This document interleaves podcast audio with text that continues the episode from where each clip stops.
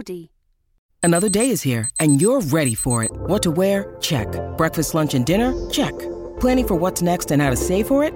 That's where Bank of America can help. For your financial to dos, Bank of America has experts ready to help get you closer to your goals. Get started at one of our local financial centers or 24-7 in our mobile banking app. Find a location near you at bankofamerica.com slash talk to us. What would you like the power to do? Mobile banking requires downloading the app and is only available for select devices. Message and data rates may apply. Bank of America and a member FDIC. Hello and welcome to the Big Travel Podcast. I'm Lisa Francesca Nand, broadcasting here from sunny Spain. Actually, it's been raining, so uh, it's sunnier in England at the moment. Don't you hate it when that happens? Sunshine today, though, so we're going to head out and do some exploring. On to today's episode. Sitting in a piazza in the sunshine, coffee at hand, writing your latest novel is a dream for many of us, and a dream our guest this episode has made a reality. With best selling books based on Greek islands in Prague, Italy's Lake Como, Andalusia, Sri Lanka, Canada, New Zealand, and more, as well as a career in popular magazines. As well as an exotic location, expect heart melting romance and maybe even a few tears. Author Isabelle Broom always takes readers on a beautiful emotional journey as well as a geographical one, and she's here now to tell us all about her travels.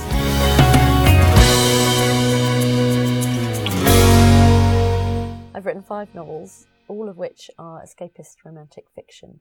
So they're all set in different locations around the world, starting with Greece, then Prague, then Spain, Lake Como in Italy, and the newest one, 1000 Stars and You, is set in Sri Lanka. Has this been a wonderful excuse for you to go off, have a traveller's writer's life, and go off and sit in Greece, Sri Lanka, Spain, and absorb the vibe, culture, and and then write a book? That's definitely part of it, yeah. The reason I chose Greece for my first book was because I used to live in Zakynthos. I went there every year on holiday, and then once I finished university, I went and did a season working in a bar and having a, a right old time.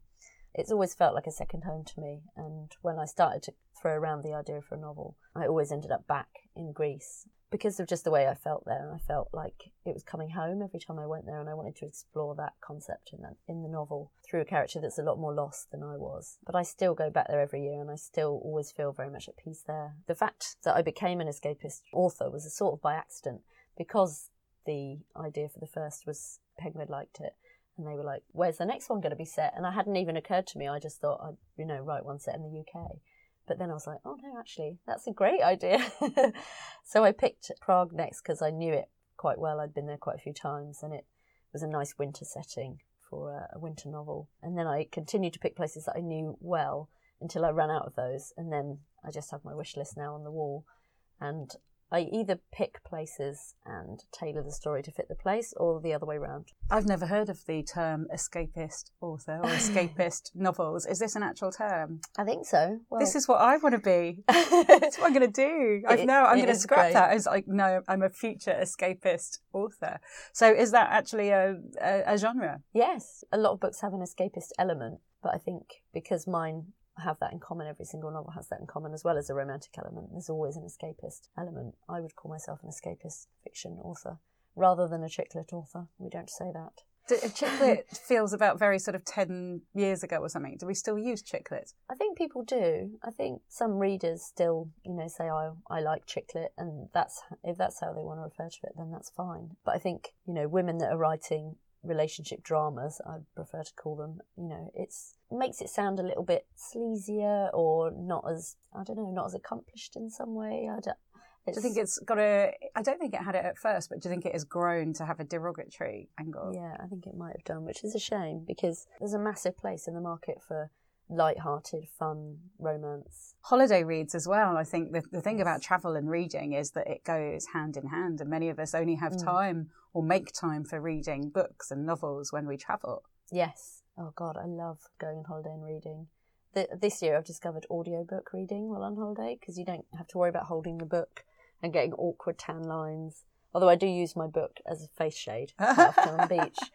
But um, if you want to just lie there and completely relax and have like no wires or anything, just tuck your little headphones in and you can be read to while you're watching the sea and it's nice. So tell me about your time in Greece, first of all. Where to start? Where to start with Greece? I went there for the first time when I was 20, so 18 years ago now, with my sister on holiday and just fell in love with the way of life there, the people.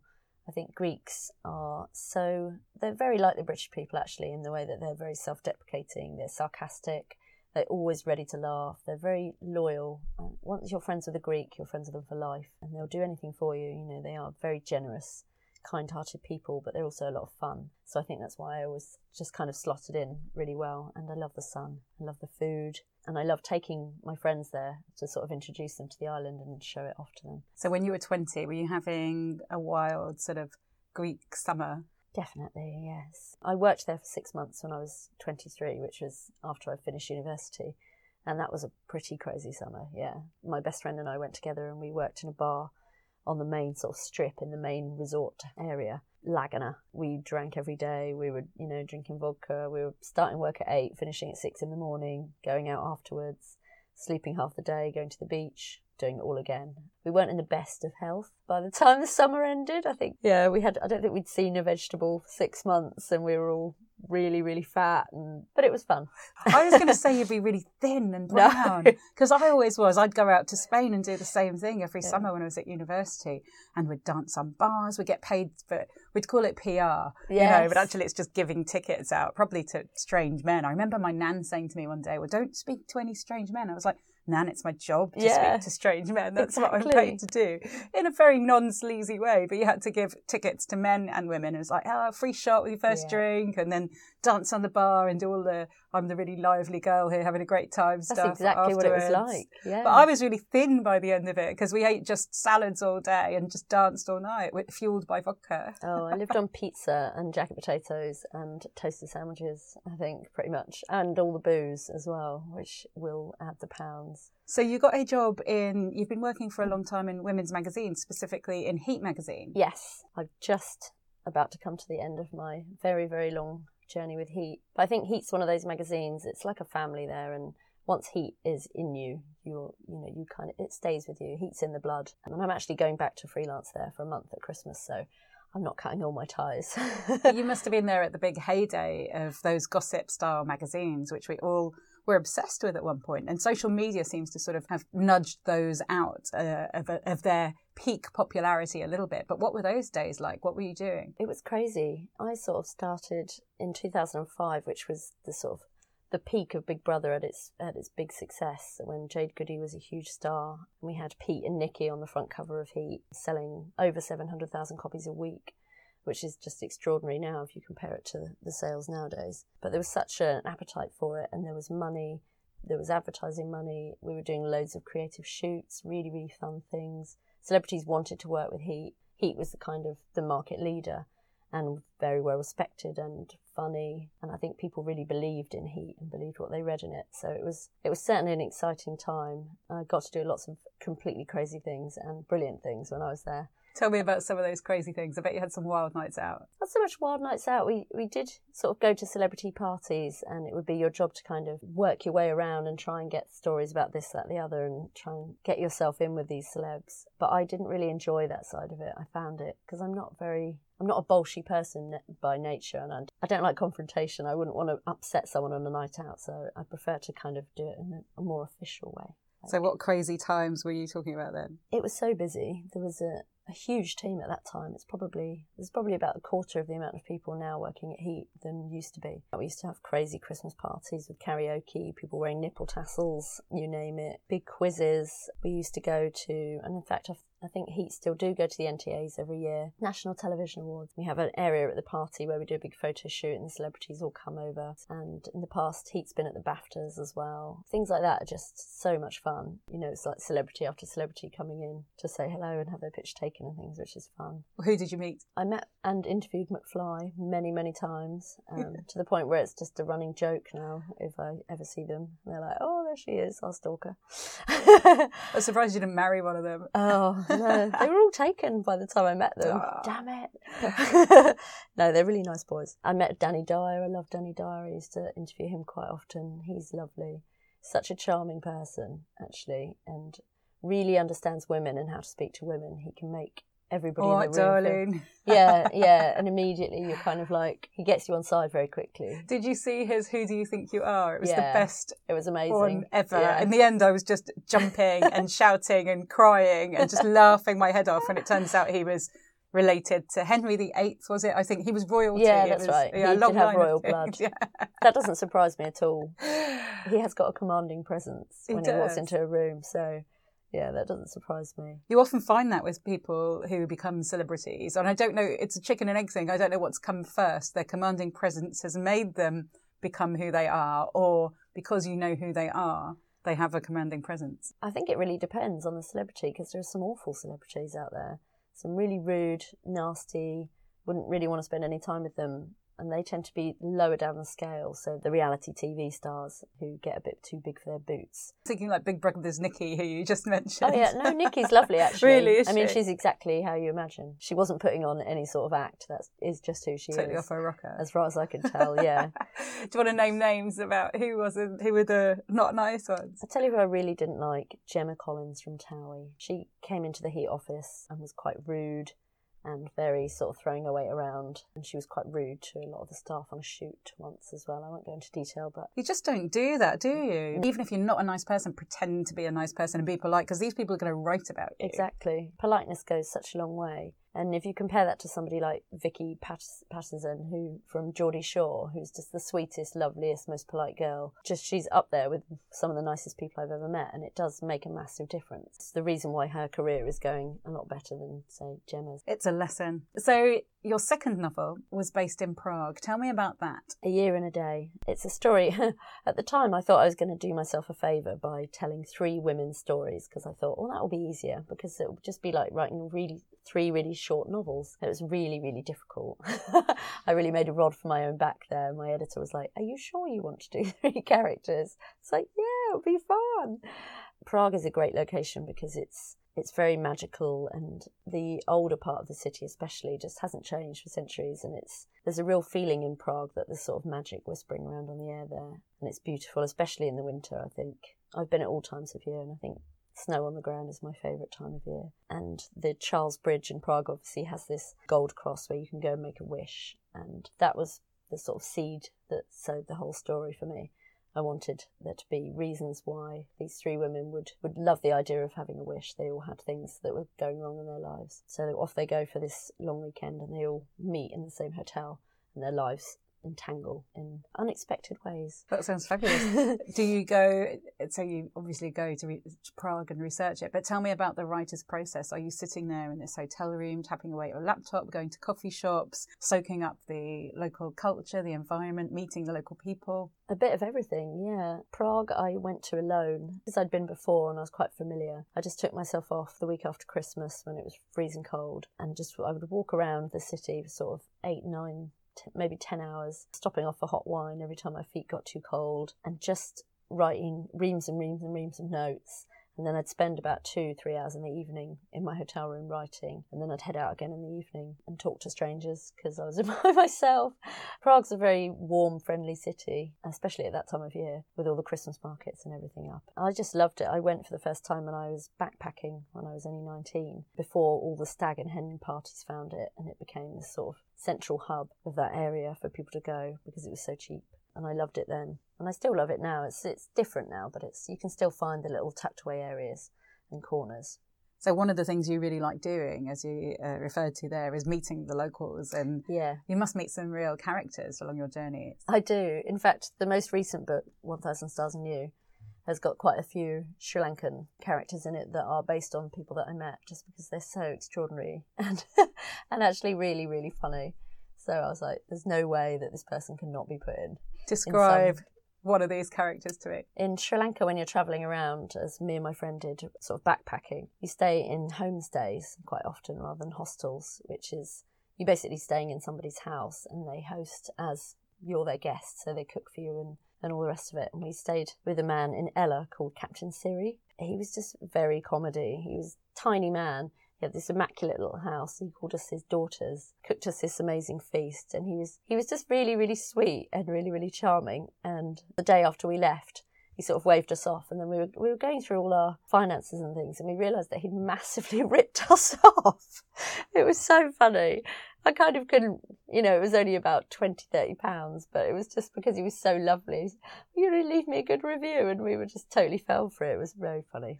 Did you put that on the review? No. I actually did. I thought, I just won't review. That's probably his, uh, his way that he, he gets by, isn't it? That he, yeah. he, he does it. And just because he's so nice that nobody has the heart afterwards to go, actually, he completely ripped us off. Yeah, he just talked very fast at us to hoodwink us. It worked very well. I mean, I was quite impressed, if anything. That's quite often the way in Sri Lanka. You know, it's it's a very sort of light-hearted. They're always kind of bartering with you, and tuk-tuk drivers and bus drivers, and because it's such such a big, you know, it's a small amount of money, but it's a big deal. So an extra few pounds here and there really goes a long way for them. So you know, my friend had been all the way through Asia and was quite like, no, we must be strict and we must haggle. And I'm thinking, doesn't really matter. It's three pounds, you know, for her as the principal. It's a hard one, isn't it? Because we take our Western values places and then we try and adjust to the local values and there's a bit of a, a struggle between the two i mean three mm. isn't a lot to us but no. it's loads to them so why would we haggle over three pound when it really really doesn't mean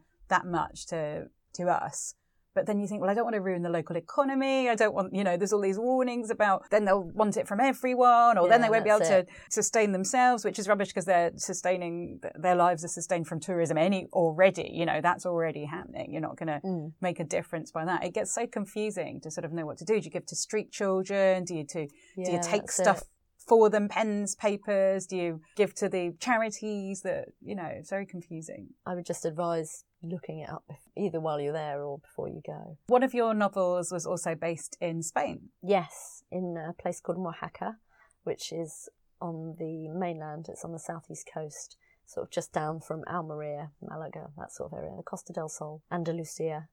Having been brought up on the Costa del Sol, ah. I am very familiar with it. I go every six weeks. I would like oh, to wow. read that one. I haven't read that one. Tell me a little bit about the book. Have you been to Mojácar? I haven't been to Mojácar. I think I have been when I was a child, but yeah. not that I can remember. It's on the other, other side of Nerja, isn't it, towards yes. the coast? Yeah, I know exactly where it is. Yeah, it's beautiful. It's, it's just this tiny town or village that's up in the mountain and it's all white little buildings. It's all the sort of Moorish architecture, but it actually it looks like it's been there for centuries. But most of it was actually built in the 50s and 60s, following an earthquake in the area. And the mayor at the time said that he would give land to people for free if they came and built it exactly as it used to look, to, to keep it looking beautiful and pristine. And it still it still is. And I went when I was 15 with my friend from school and her parents because um, they knew somebody that had an apartment there and hadn't been back for years and years and years. And when I was thinking of areas to go to to, to base a book, I knew that I wanted to write a book about a documentary being made about a place. So I wanted to do somewhere a little bit off the beaten track that had a bit of a story. And Mojácar felt like the, the right place to do that. And I couldn't believe when I went back because I hadn't been for 20 years. It was exactly the same. Like it was almost like nothing had changed. Like you turned the page of a story and it was still the same. I loved it. Almost still like the the total destruction in the earthquake mm. preserved it. Yeah, exactly. exactly. It's it's the same in Ypres. I don't know if you've been in Ypres, where the war graves are in no. Belgium, and the town was completely destroyed in the First World War. Completely, it was the centre of the battle for years, mm. and they rebuilt it exactly the same as it had been before, but with better plumbing but with slightly yeah. bigger dimensions in the room, but with indoor bathrooms and things that they haven't had before. So it looks like this beautiful medieval town, Amazing. and actually, it's it's own it's less than a oh where are we now no it's just it's 100 years old i think it's nice i suppose the, the actual mountain itself and the area and it, it still has in the same way that prague has that sort of whisper of history all the time and it really feels like you're somewhere sort of mystical when you're in Mojácar, especially up in the old town. Maybe not so much down at the beach where it's become a little bit more touristy and it's trying to be Marbella and it's got all those beach clubs and things. But they've managed to preserve the town. They haven't let anything encroach on there.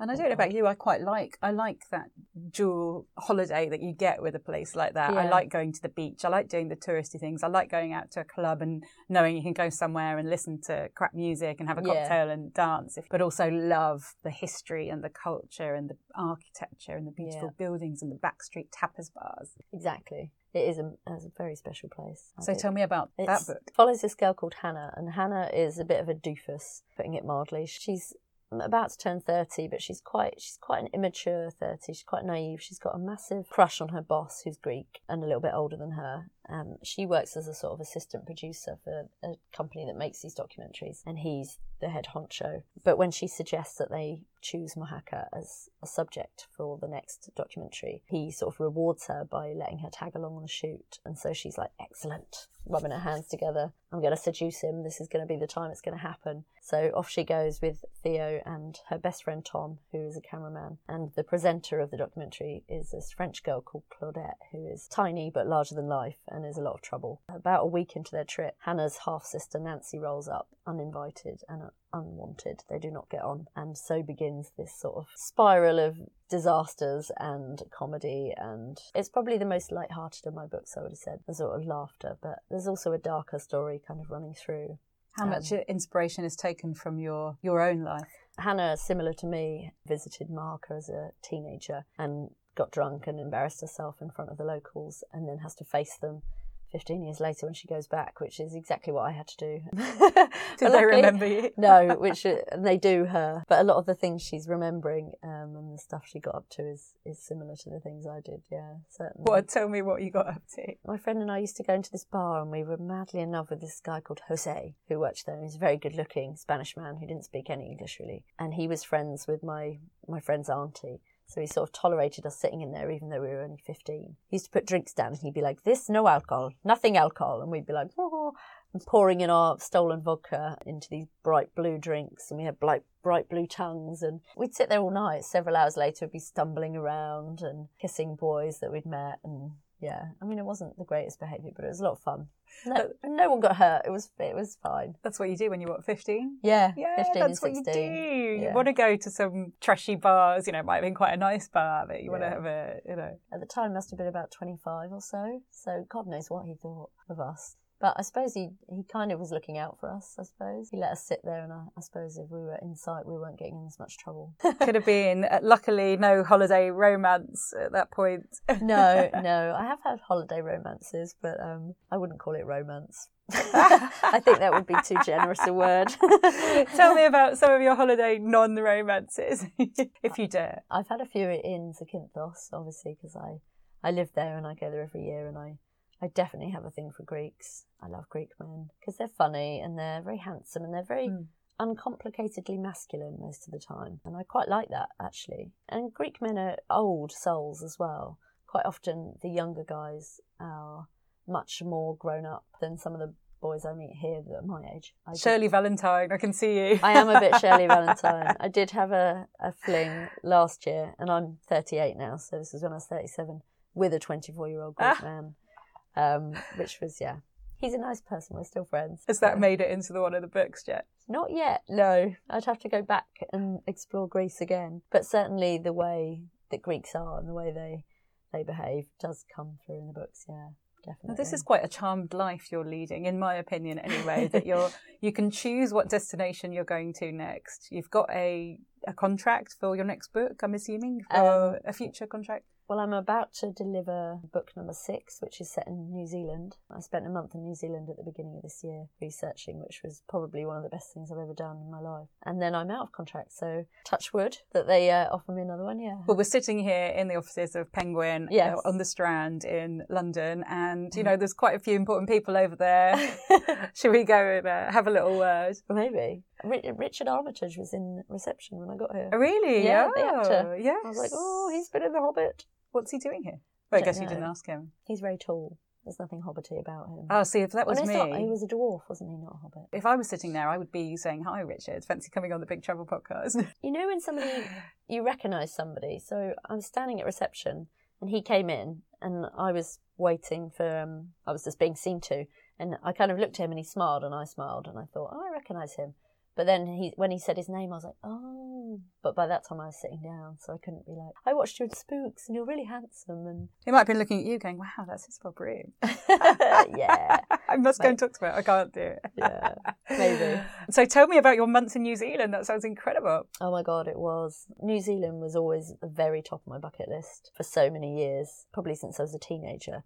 I just knew that I would love New Zealand. So when it came to sort of, I had a clean slate in terms of ideas of places to go and ideas for a book. And I thought, right, I'm going to choose a place and I'm going to write a story that goes with the place. So I pitched New Zealand and I travelled. I flew into the North Island, spent some time there, and then spent most of my time in the South Island. And I just loved New Zealand. I'd just come to the end of sort of 10 years of living in London and I was stressed and I was, I wasn't at my best in terms of health. And New Zealand is so quiet. There's just no noise. And I don't mean actual noises in traffic and people and shouting and screaming and it's just there's no there was no noise in my head either and it's I remember sitting by this lake one day, Lake Wanaka in the South Island, for about three hours just thinking. And it was such a treat. And I was like, this is going to make this book so much better. And it just, just giving myself that time and that space made so much difference to me. I don't think I've done that for years. Actually, sit somewhere mm. in a mm. beautiful spot for three hours and not look at my phone, not yeah. read, not do something, just actually think. Just it's quite powerful. It really was. I did a lot of walking up hills and sitting at the top of mountains and just looking at the view. And I met a guy called Ross actually when I was when I was in Queenstown. He was from Brighton, and we both went up this up Queenstown Hill together and just sat up there for about 45 minutes and we did, we weren't talking to each other we were just there. I said to him this is amazing like there's no one up here. We haven't seen anyone for about three hours. And he, he was like, oh, yeah, you know, I'm, I'm glad that we're both here together, that we're kind of experiencing it at the same time, because I don't think anyone would ever believe what it feels like to be up here. And I, I was like, oh, yeah, I agree.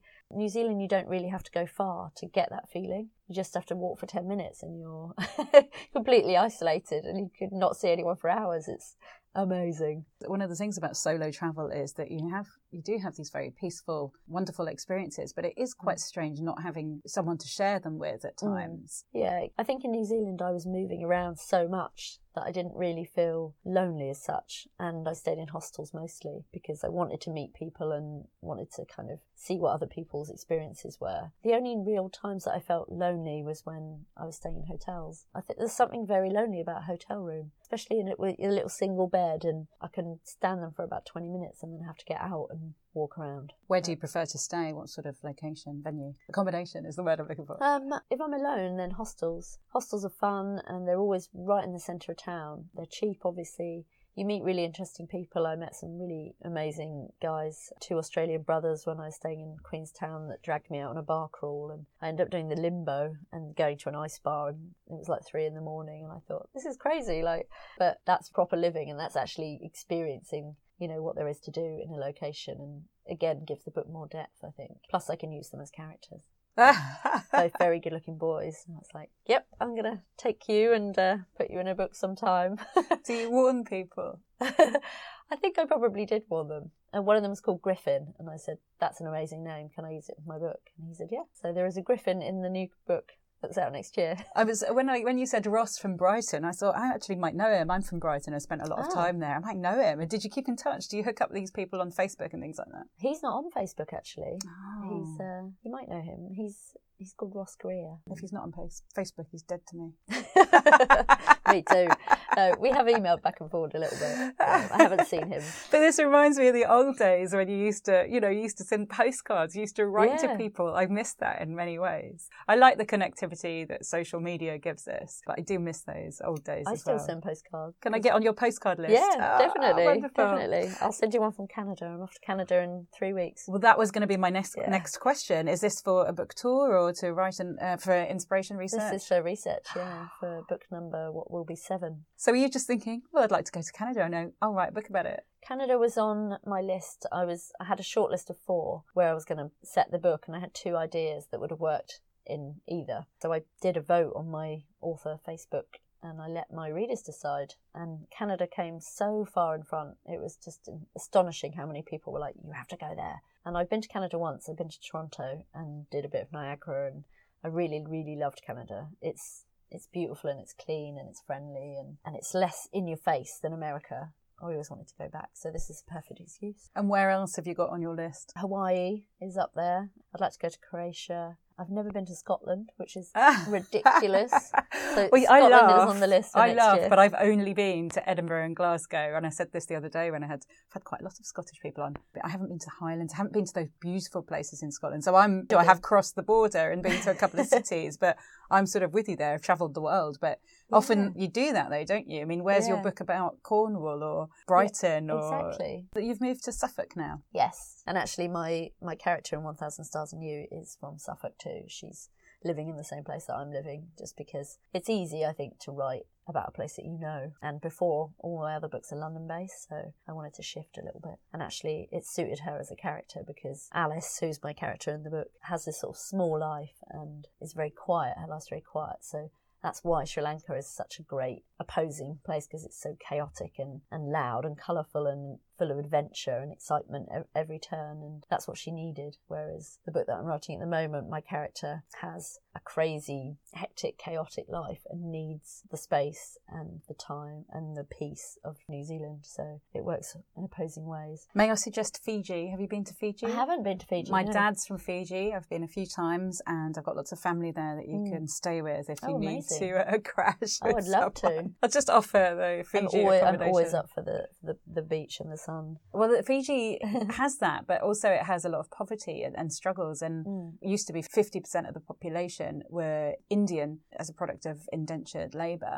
Mm. So there was a lot of inequality and a lot of infighting between the Fijians and the Indians, and that is sort of calming down a bit now. But there was a there has been quite a lot of unrest because of Oh, that. So it's not this beautiful. It is this beautiful collection of tropical white sand and Yeah. turquoise seas, but it's also got a lot more to it than that. A bit like Sri Lanka, Yeah, but a yeah, lot smaller. of course. One of your novels was also based in beautiful Lake Como in Yes. Italy. Tell me about that. Lake Como is quite a random choice, actually. I don't think it's the first place people think of when, when you say the word Italy. People always go Rome, Milan, Venice. And I wanted to do somewhere a little bit different. And I'd been to Lake Como very briefly years before for a wedding. And I was dating who happened to be the best man, and he took me as his guest. And it was a really small, intimate wedding. It was quite weird being there as a sort of, you know, the only person that didn't know anyone. But they were very nice people and they were very welcoming, luckily and I was just bowled over by Como. I mean, I don't think you can't be.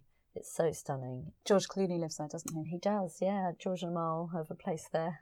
Casual. Yeah, at the playground of the rich, isn't it? But it's also the thing I like about Como is that it has, in the same way that Greece, the Greek islands differ from Athens or the mainland, Como has that sort of island feel to it. Everybody's much more relaxed. You fly into Milan to get there and then come out, and Milan is absolutely insane and very pushy and like London on steroids. And then you get to Como and it's all like everybody's just sitting and having coffee, walking their dogs around. It's very relaxed. It's beautiful. And I hadn't, I'd been there in the height of summer when it's really, really busy. But when I went back to research, I went for between Christmas and New Year. I was there for New Year's Eve, and it was a different world. It was you could really walk around and really enjoy just being in the space and taking pictures, and it was beautiful sunshine every day, but cold, but beautiful sunshine. The lake is just stunning. Tell me about the book that you wrote. It's about two girls, Lucy and Taggy. Taggy has fled to Lake Como because something bad has happened in her life, and she spent time there as, as a child. And her parents' friend still lives there, so she goes to stay with her, gets a job in a hotel, and then we have Lucy, who's going on her first holiday with her new boyfriend, brand new relationship, and she has links to Como too. So they go off there on a treat, and their lives again come together in an unexpected way. Basically, I wanted to write a book about somebody at the beginning of a relationship and somebody at the end and how different the viewpoint is because when you break up with somebody as a as a woman if you break up with a man who's done something bad to you it's always like you know he's an asshole and there's this very one-sided narrative that you put out to all your friends and your family but there is always another side to the coin there's always what happened on his side and his version of the story and I wanted to sort of explore that so that's the thing that links them is the same man Lucy is obviously madly in love with this guy, uh, whereas, whereas Taggy wants to tear his head off. We know where you're going in the future, and Yes. I certainly look forward to reading. I think I might just start reading your back catalogue of books and your newest book now, and the one that's coming out next year because they sound brilliant. And I'm so glad you've told me what the genre of books that I love is. It's escapism literature. Are we calling it? escapist fiction? escapist fiction. You've told me that this is the genre of books that I really adore reading, you know, my holiday reads, and it's escapist fiction. So thank you very much for writing that. My last question is always about music, mm-hmm. because to me, music goes hand in hand with traveling, like Definitely. reading goes hand in hand with traveling. Yeah. If you had to choose one song that reminded you of a memorable moment of travel, what song would that be and why? Oh gosh, what question. When I was in New Zealand, I was listening to Ben Howard's, not his most recent album, but the one before, All the Small Things. And I travelled most of um, New Zealand on buses, and coaches, and that's really how most people get around. And while I did listen to audiobooks, I listened to a lot of Ben Howard and especially All the Small Things. And it's impossible now for me to if I hear that, if I listen to that album and I do put it on when I'm writing, I can see what I'm seeing through the window of the, of the, bus, and it makes me feel the same way that I felt when I was there. It makes, I don't know, it just, I was so happy there. It's really hard to explain. I cried my eyes out when I left New Zealand because I knew I was leaving behind this feeling that I wouldn't be able to get when I got home. Um, but I can get sort of halfway there listening to Ben Howard's album. So, yeah, I think it will always mean a lot to me. It'll always be very evocative and it's the right sort of music as well. It's beautiful lyrics and the sort of music that makes you think. It's not just a noise in your ears. It's not just distraction. It's actually gets into your heart. Lovely. Thank you very much. Thank you so much for coming on the Big Travel Podcast, and I oh, look oh, forward to reading your books. Thank you. Thank you so much, Isabelle, and thank you so much for listening. Next week, we have Britain's Got Talent favourite Malawian comedian Daliso Chaponda. See you then.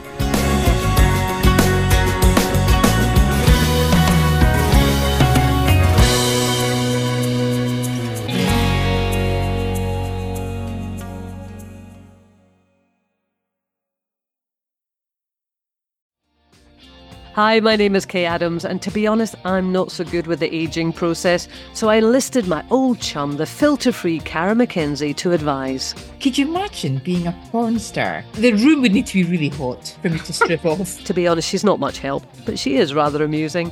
And along with some great guests Jo Brand, Andi Oliver, Anton du Beke, Ruth Langsford, and Craig Revel Horwood, darling, we are learning how to be 60.